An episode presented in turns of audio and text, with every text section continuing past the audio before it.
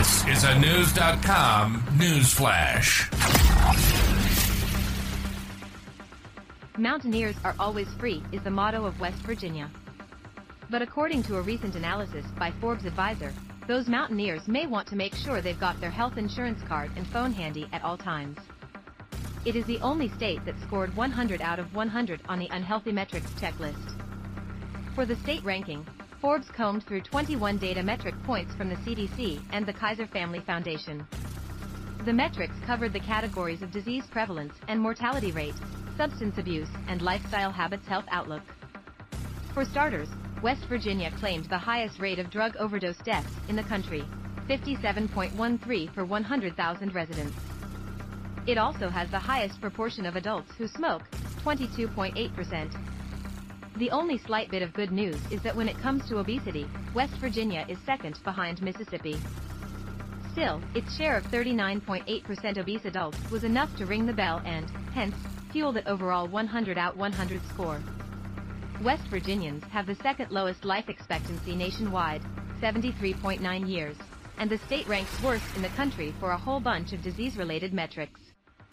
These include cancer incidence rate, percentage of adults with diagnosed diabetes, thirteen point two three percent, cancer mortality rate and heart mortality rate.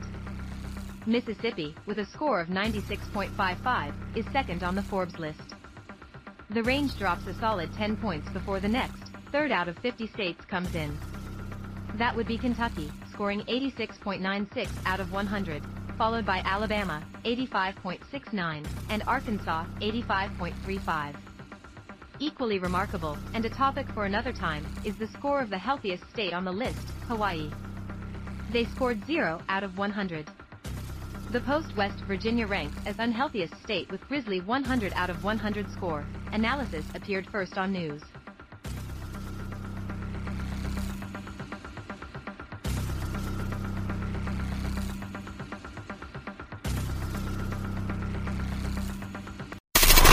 Knowledge. Knowledge.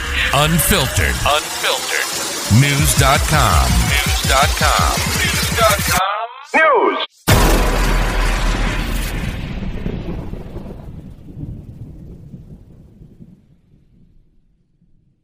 Say goodbye to your credit card rewards. Greedy corporate mega stores, led by Walmart and Target, are pushing for a law in Congress to take away your hard-earned cash back and travel points to line their pockets. The Durbin-Marshall Credit Card Bill would enact harmful credit card routing mandates that would end credit card rewards as we know it. If you love your credit card rewards, tell your lawmakers, hands off my rewards. Tell them to oppose the Durbin-Marshall Credit Card Bill.